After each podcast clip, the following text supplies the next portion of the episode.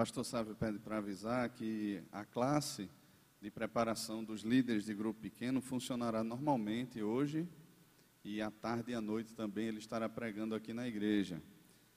Irmãos, abram a Bíblia, a palavra de Deus, no texto de Hebreus, capítulo 10, a partir do versículo 32. Hebreus, capítulo 10, a partir do versículo 32.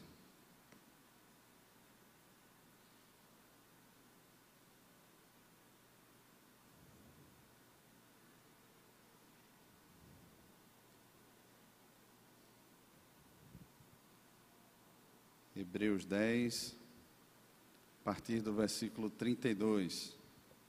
Nos diz assim a palavra do Senhor: Lembrai-vos, porém, dos dias anteriores, em que, depois de iluminados, sustentastes grande luta e sofrimentos, ora expostos como, como espetáculo, tanto de opróbrio quanto de tribulações, ora tornando-vos coparticipantes com aqueles que deste modo foram tratados.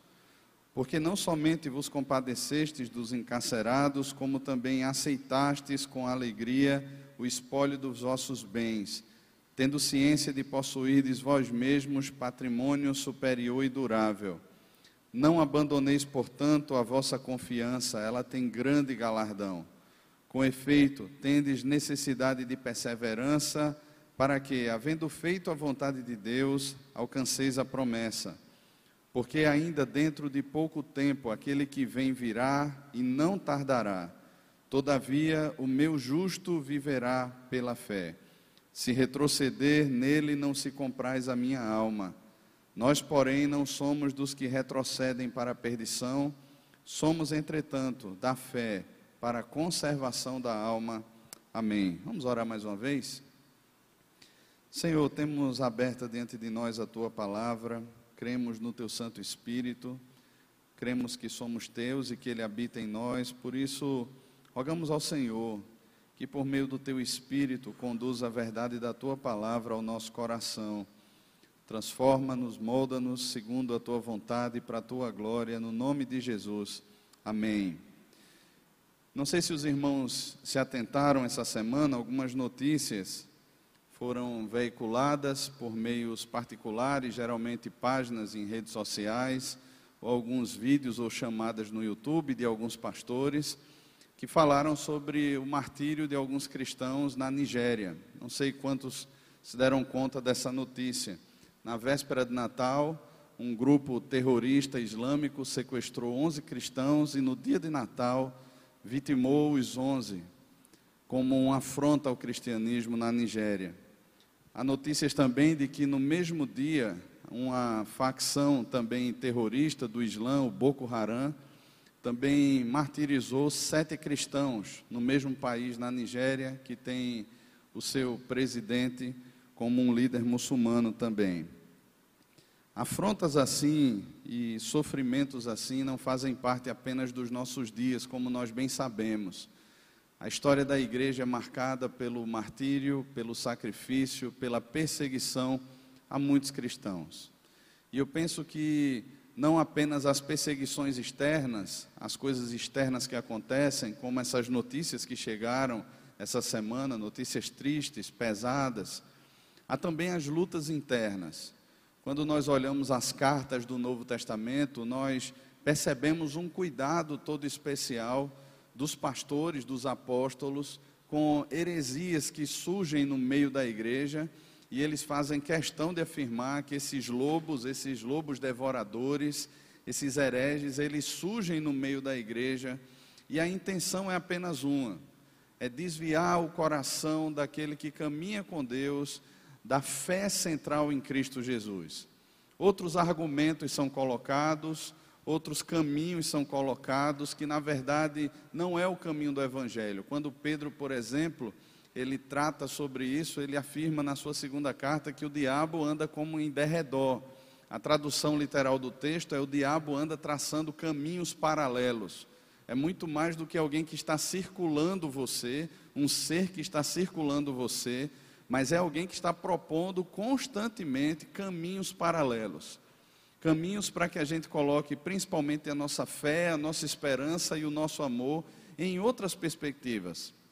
Quando muitas vezes isso não acontece, na forma de heresias ou de ensinos errados no meio da igreja, vem por meio dessas perseguições, que tentam de alguma forma amedrontar os cristãos, amedrontar a igreja, para que essa então, amedrontada, abra mão do caminho.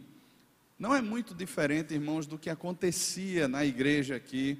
Aqui, esse autor, que nós não sabemos quem é, escreve essa carta. Nós sabemos que ela é escrita, é escrita a hebreus, ele assim chama a carta, provavelmente a judeus convertidos ao cristianismo, que estavam dispersos e que haviam já passado por uma grande perseguição que sobreveio lá nos dias de Estevão. Naquele tempo eles perderam bens, eles deixaram para trás negócios, eles deixaram para trás familiares, eles deixaram para trás a sua terra, eles deixaram para trás todo um conforto e eles estavam agora vivendo em localidades onde talvez nunca planejaram nem pensaram que viveriam naqueles locais. Mas o fato é que estavam. E esses irmãos, de alguma maneira, agora estavam sofrendo uma segunda perseguição que provavelmente aconteceu nos dias de Nero, lá no ano 64 depois de Cristo. Eles enfrentavam agora uma segunda grande luta, e para muitos daqueles irmãos, a fé foi se tornando algo distante da realidade do coração porque todas as vezes que eles pensavam em se reunir, ou todas as vezes que eles pensavam em Cristo, vinha logo à mente não só o que eles sofreram há anos atrás, mas também o que lhes estava acompanhando nesse exato momento. Então trazia a mente, trazia o coração muito a perspectiva do sofrimento. Durante toda a carta, o autor aos Hebreus ele vai tratar sobre o sacerdócio de Cristo, sobre a fidelidade de Cristo à aliança que Deus fez com o seu povo, sobre a salvação por meio da graça, sobre a fé em Cristo. E já nessa segunda parte, a partir do capítulo 10, ele começa a aplicar todas essas verdades.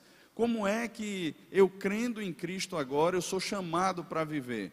Como é que eu, sendo salvo em Cristo agora, eu sou chamado para caminhar? Como é que essa salvação ela se processa? E muitos argumentos serão usados aqui, a partir do capítulo 10, ele fala sobre a obra perfeita de Cristo, ele fala sobre os privilégios que nós, que aqueles irmãos como crentes, eles possuíam em Cristo, o livre acesso a Deus, o acesso ao trono da graça de Deus por esse novo e vivo caminho, rasgado o véu, por meio de Cristo eles poderiam adentrar a presença de Deus. Ele fala também sobre pecados deliberados, pecados acometidos que muitas vezes são de forma deliberada, pessoas que não conhecem a Deus e, e brincam com a graça de Deus nesse sentido. E ele chega aqui agora, a partir do versículo 32, para tratar ou para lembrar aqueles irmãos quem eles são e como é então a caminhada daquele que conhece a Cristo, mesmo em meio aos sofrimentos, mesmo em meio às frustrações, às desilusões, às perseguições. Eu quero dividir esse texto aqui em duas partes. A primeira delas, se os irmãos olharem do versículo 32 ao versículo 34, ele traz uma lembrança do passado ele chama aqueles irmãos a olharem o passado. Veja o que o texto diz. Lembrai-vos, porém, dos dias anteriores, em que, depois de iluminados, sustentaste grande luta e sofrimentos, ora expostos como em espetáculo, tanto de opróbrio quanto de tribulação, ora tornando-vos coparticipantes com aqueles que deste modo foram tratados, porque não somente vos compadeceste dos encarcerados, como também aceitastes com alegria o espólio dos vossos bens, tendo ciência de possuir de vós mesmos patrimônio superior e durável. Ele chama aqueles irmãos a olharem para o passado. Ele fala aqui uma expressão logo no início do versículo 32, dos dias anteriores em que depois de iluminados, essa é uma expressão que diz respeito à salvação daqueles irmãos. Eles tiveram os olhos do coração, muito mais do que os olhos normais da carne que nós temos, mas os olhos do coração iluminados por Deus o coração aberto para crer, a fé posta dentro do coração. Deus não era mais alguém distante, não era mais alguém impessoal, mas era o meu Deus, era um Deus pessoal que se relaciona comigo, que tem um amor grande, tremendo por mim, que guarda meu coração e que por meio da sua fidelidade tem me sustentado. Era essa percepção que o autor dos Hebreus estava querendo dar àqueles irmãos. Lembrem disso, vocês são salvos. Vocês não são qualquer pessoa, vocês não são órfãos nesse mundo, vocês não estão perdidos nesse mundo, vocês não estão lançados na vida sem um propósito, vocês não estão vivendo por aí como simplesmente você devesse acordar todos os dias e garantir o seu dia a dia e garantir o seu amanhã. Vocês são salvos. É essa afirmação que ele está fazendo.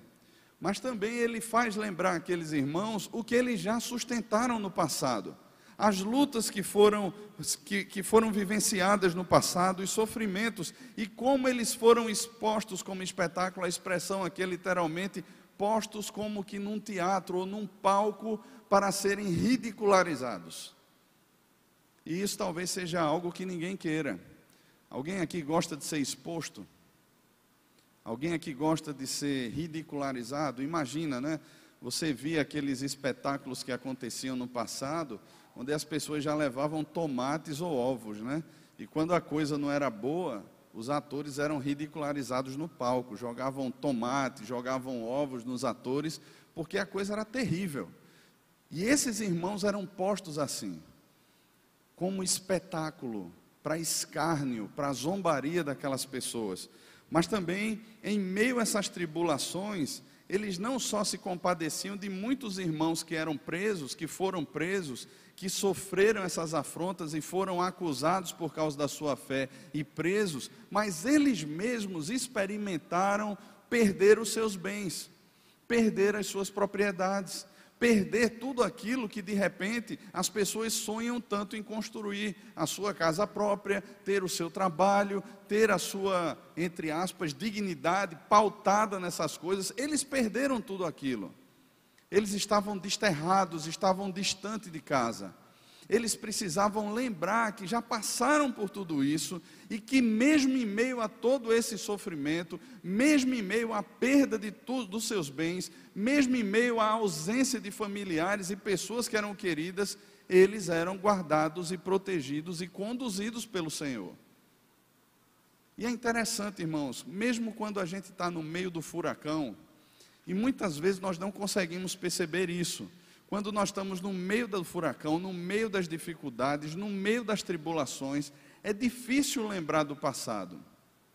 No Salmo 42, o salmista olha para o passado e diz assim: Olha, porque estás abatido, ó minha alma, porque te perturbas dentro de mim. E ele, num momento no salmo, ele olha e, e lembra: Eu lembro quando eu ia com o povo de Deus em procissão à casa de Deus, multidão em festa ele começa em algum momento a lembrar do passado e o coração parece que vai se animando, mas a alma continua batida. Mas é difícil olhar para o passado e perceber a fidelidade de Deus.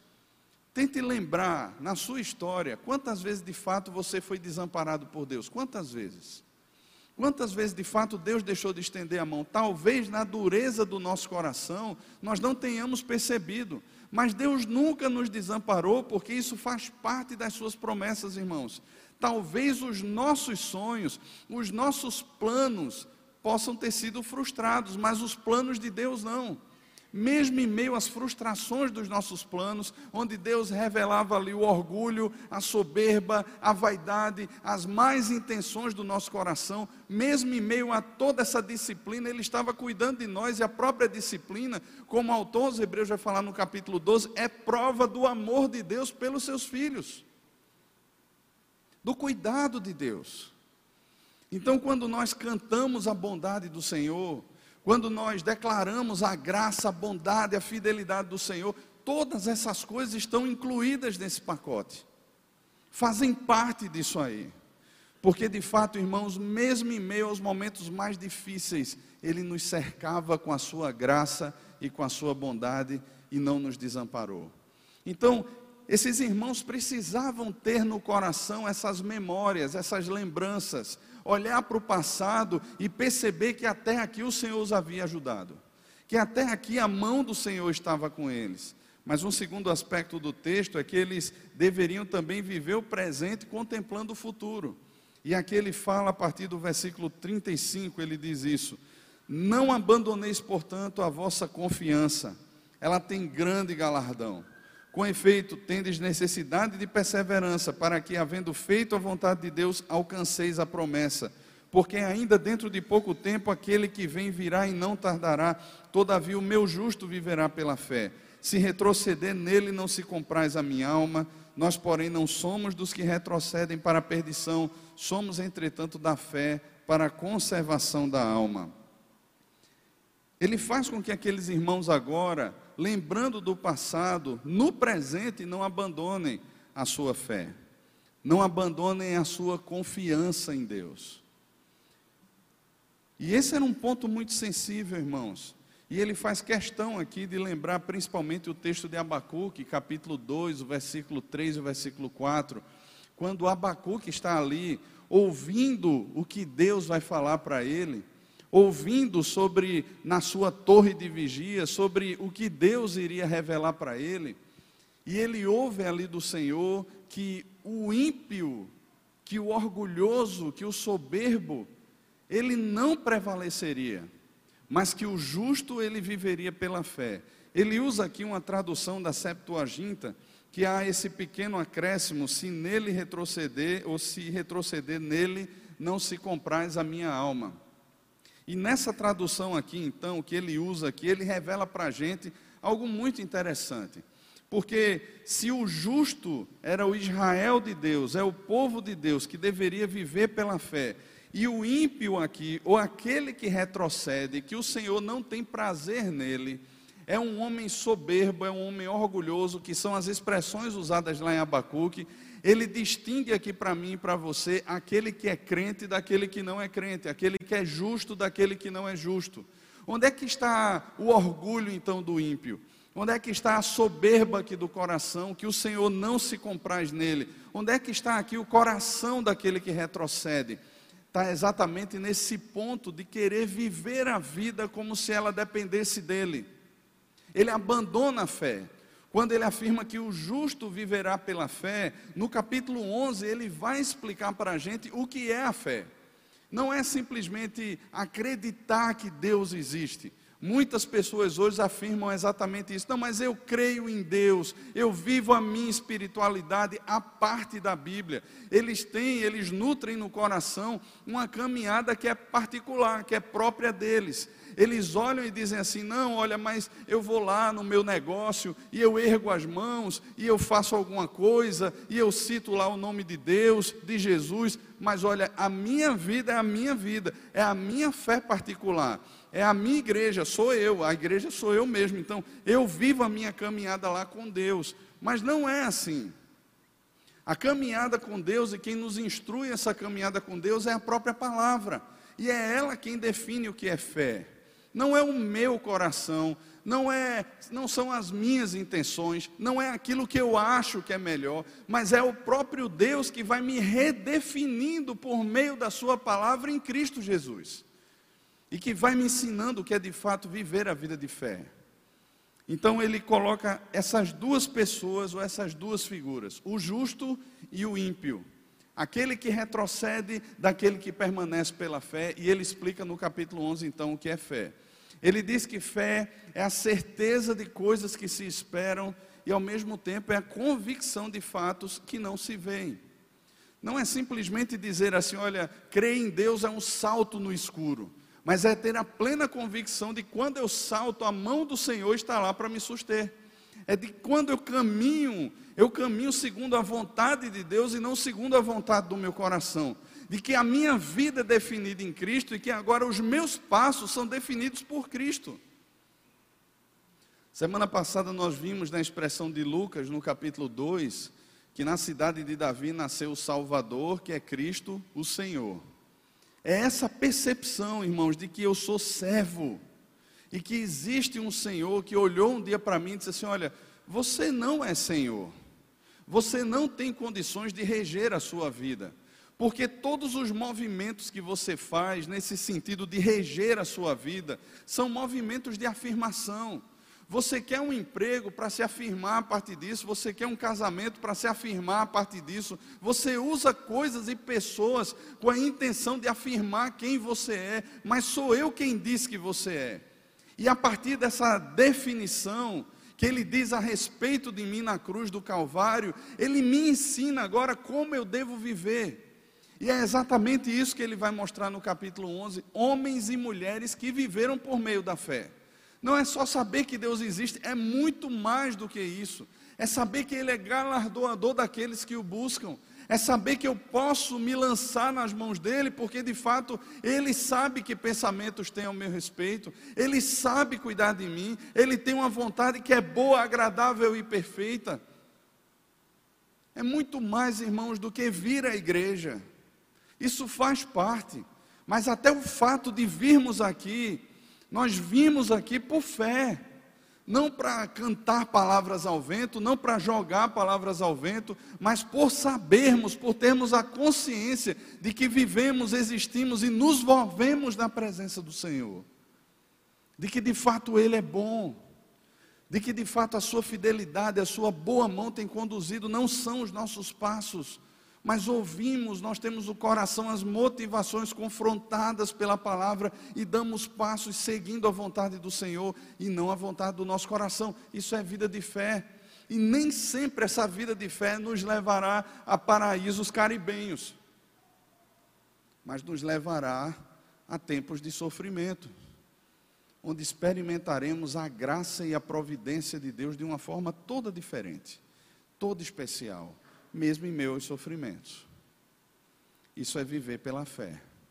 Todos os exemplos que ele vai citar no capítulo 11 foram homens e mulheres que sofreram e morreram por aquilo que eles criam. Naqueles, naquele em que eles criam. Mas por outro lado, ele fala do ímpio, do que retrocede. A sua alma não é constante nele. A sua alma ou ele não gera prazer no Senhor. E o ímpio é exatamente essa pessoa que olha para a sua vida e diz assim: não, o gerente da minha vida sou eu. A vida é minha e eu faço dela o que eu quiser. É gente que insiste em viver para se definir e para fazer, consequentemente, a sua vontade segundo o seu braço. Só que ele está escrevendo aqui para crentes. O que ele está querendo dizer quando ele escreve isso para crentes é que existe um risco real de duas coisas acontecerem.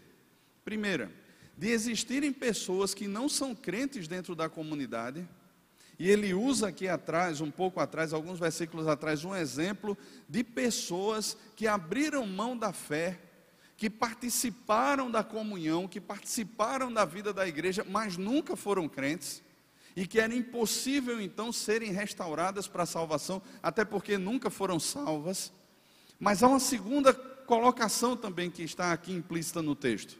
E essa segunda colocação é a de que nós, que somos crentes, podemos de alguma maneira ser, sermos seduzidos por aquilo que não faz mais parte da nossa caminhada. E aqui, irmãos, nós precisamos ter um cuidado muito especial. Porque, ainda que não hajam facções terroristas que ameacem soltar uma bomba dentro da igreja, ou pegar aqui um grupo de cristãos, um grupo de crentes e dizer assim: olha, vocês serão executados, terão os seus pescoços cortados, como aconteceu com aqueles irmãos da Nigéria. Existe sim uma perseguição que acontece, uma perseguição filosófica, uma perseguição muitas vezes abafada por uma cosmovisão que nós temos que nunca é confrontada pela palavra. E nós vamos tolerando determinadas coisas, nós vamos abrindo determinadas brechas, ao ponto de muitas vezes afirmar que somos o que a Bíblia condena.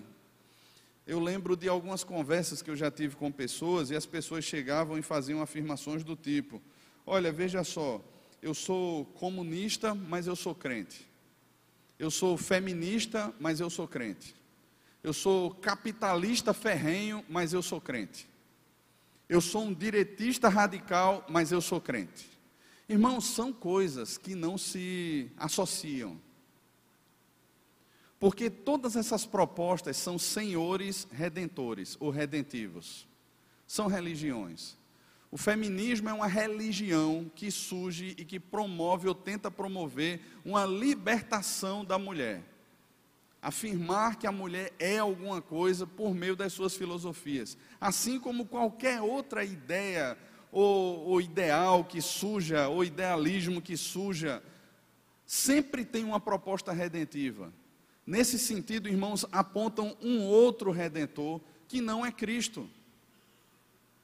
É claro que existem aspectos do cristianismo dentro dessas linhas todas Existem aspectos pontuais, existem.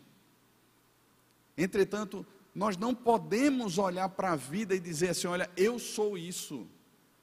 Porque o próprio Jesus diz que nós não podemos servir a dois senhores. Nós não podemos servir a Deus e às riquezas. Nós não podemos servir a Deus e ao mercado.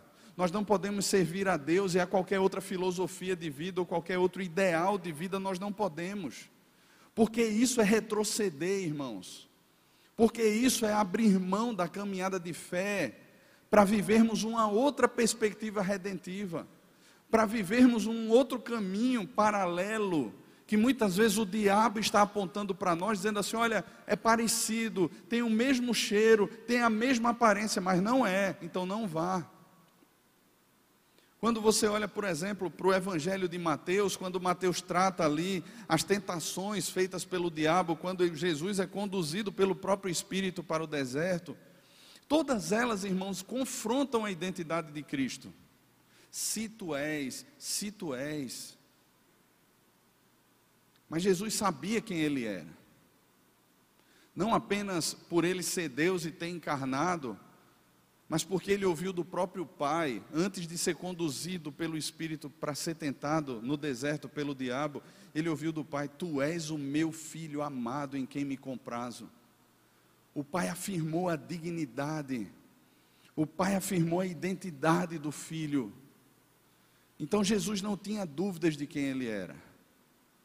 Da mesma forma, irmãos, que a nossa identidade foi afirmada por ele lá na cruz. E como Paulo afirma em Romanos no capítulo 8, o próprio Espírito de Deus testifica com o meu espírito que eu sou filho de Deus. Há um testemunho interno que confirma com o nosso coração que nós somos filhos,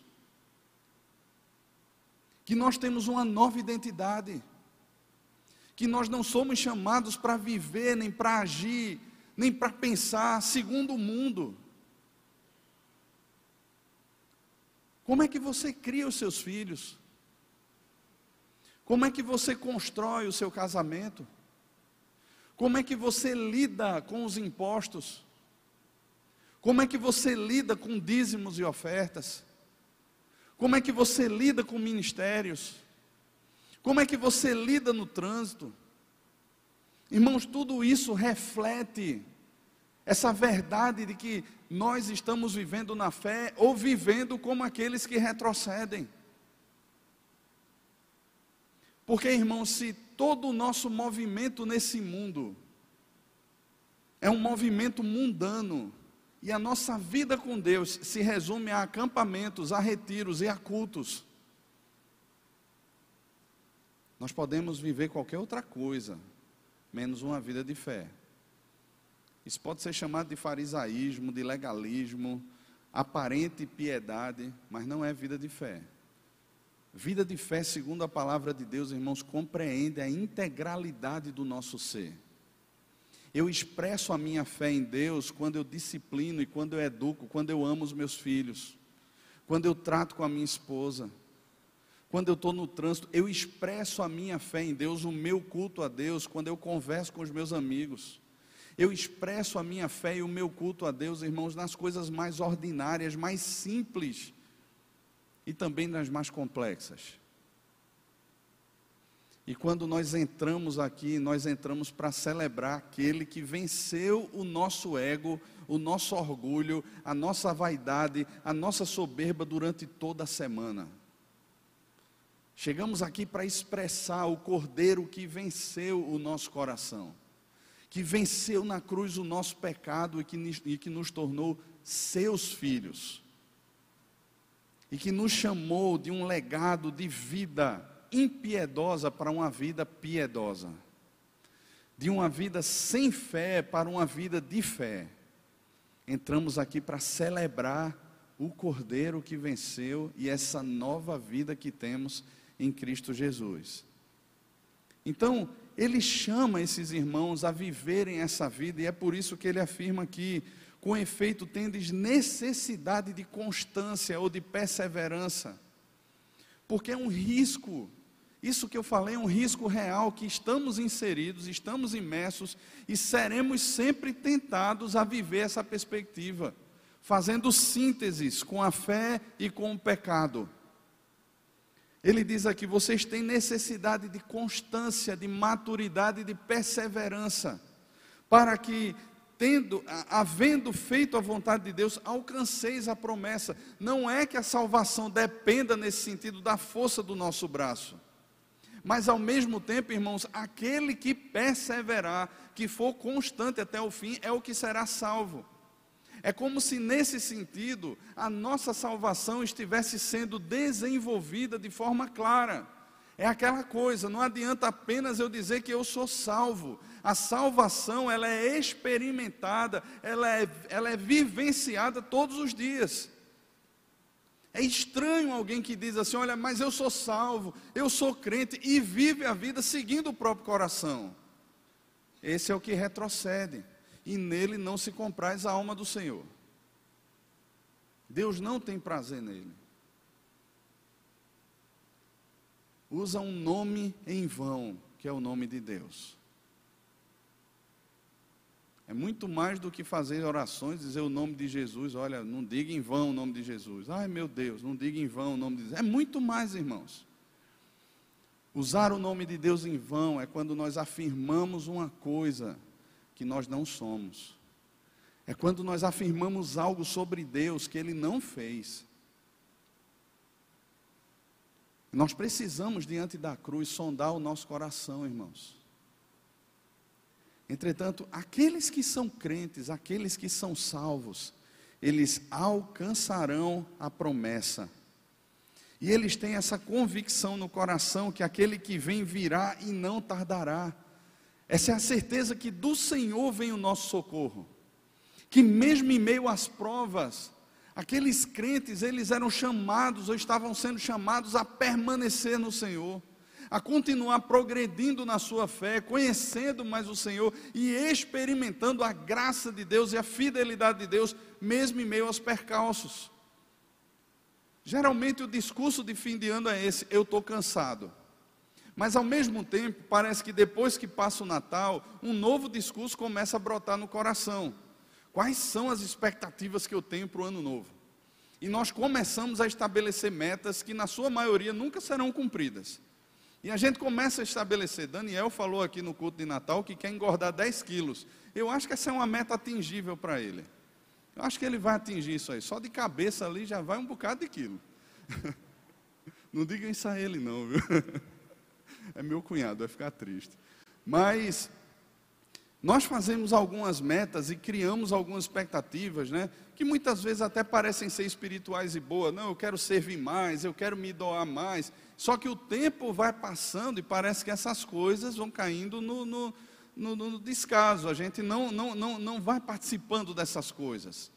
A gente vai vendo que a agenda da gente consome o tempo, a gente vai vendo que outras coisas começam a tomar o coração e a gente não consegue ah, cumprir essas metas. Sabe, irmãos, o que ele coloca aqui não é uma meta humana, mas é uma certeza divina. Sabe onde aqueles irmãos deveriam guardar o coração? Na certeza de que aquele que vem virá e não tardará. Na certeza de que um dia dos seus olhos seriam enxugadas todas as lágrimas na certeza de que durante a nossa vida aqui, nós estamos de fato num campo de batalha, irmãos. Como a W. Tozer afirma, nós não estamos num parque de diversões, mas vivemos um campo de batalha. Ou como John Piper afirma, nós estamos em guerra. Então não baixe as armas, faça guerra. Nós vivemos assim, irmãos. Todo o tempo a nossa família é tentada, nossos filhos são tentados, a esposa, o marido, no trabalho, muitas vezes dentro da própria igreja, nós somos tentados, vivemos uma perseguição ferrenha. No trânsito, a nossa paciência é tentada. Até nos vizinhos, né? Quem tem vizinho bom como eu, dá graças a Deus. Mas quem tem vizinho ruim, misericórdia. Você é tentado o tempo todo a querer sair dali. A gente quer dar um jeito, de alguma forma a gente quer assumir a coisa. E perdemos essa perspectiva, irmãos, de que tudo isso aqui, tudo isso que nós vivemos aqui é apenas um meio que Deus nos coloca para expressarmos a nossa vida de fé. É o meio, irmãos, não é o fim. Então não pense que os castelos que você constrói, eles são superiores e duráveis, se simplesmente são castelos aqui da terra. É por isso que Jesus nos chama a juntar tesouros nos céus, irmãos. Porque Jesus sabe que essa perspectiva é uma perspectiva real, não é fictícia. É por isso que Pedro ele nos considera como peregrinos e forasteiros. É por isso que Paulo diz que em nada considera a sua vida preciosa para ele mesmo, porque esses homens, irmãos, alcançaram e eles estavam ensinando a igreja de Cristo a alcançar essa mente, essa consciência de que nós somos peregrinos aqui na terra e que durante aqui a nossa vida expressa essa fé que dizemos ter em Deus de maneira prática, em meio às lutas e sofrimentos. Não é simplesmente uma mudança de plano de governo, não é simplesmente a perspectiva de que a economia vai melhorar, não é porque chegamos a um diagnóstico positivo da saúde, não é nada disso isso. Mas essa convicção de que o meu Salvador virá, de que por fim o meu redentor se levantará sobre a terra, de que eu sou salvo, de que eu sou guardado, de que eu sou amado, de que eu pertenço a um Deus que cuida de mim.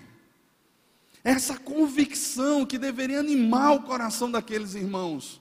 Não é a certeza de um novo negócio, de um novo amor, de um novo filho, de um novo cargo, de um novo carro, de uma nova casa, nada disso.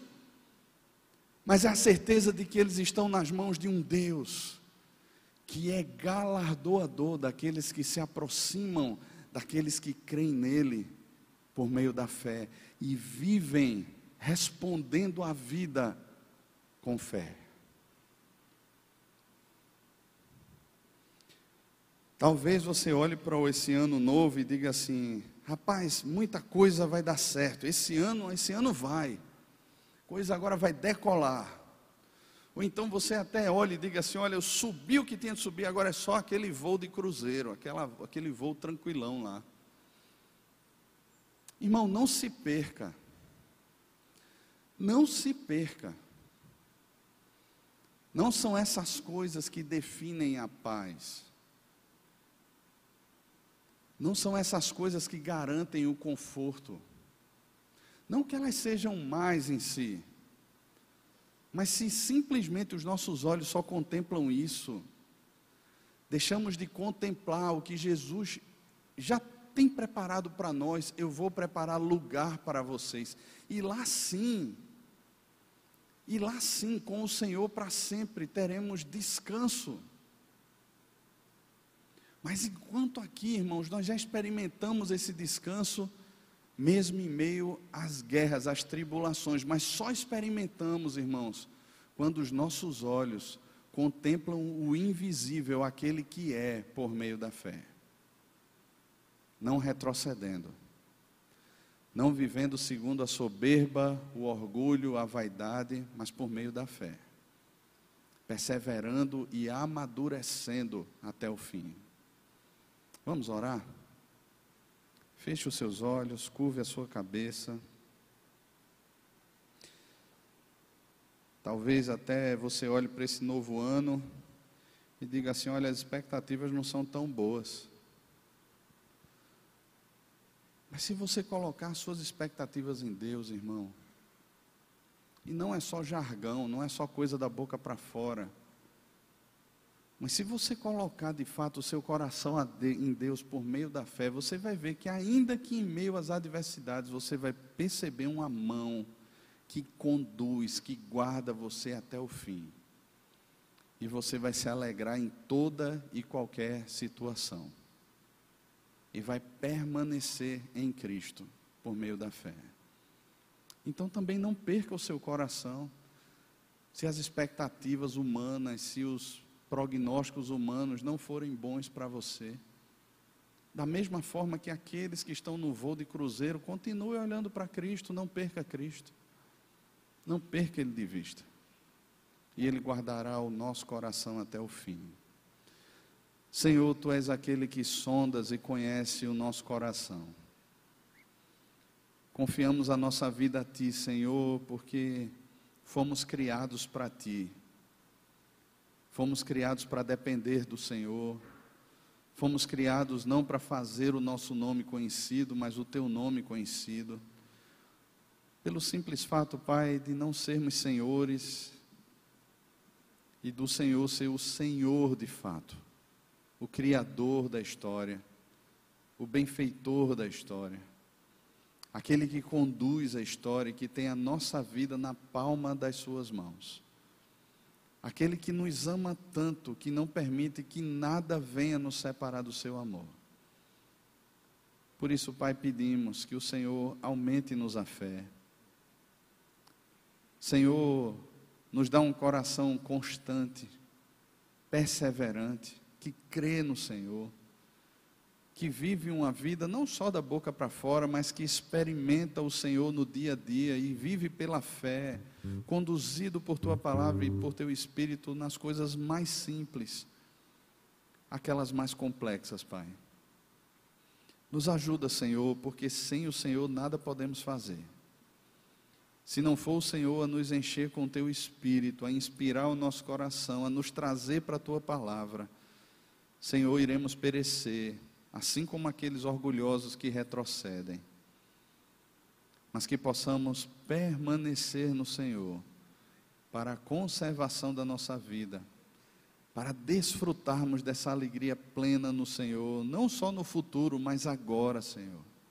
No nome de Jesus. Amém. Amém. Deus abençoe, irmãos.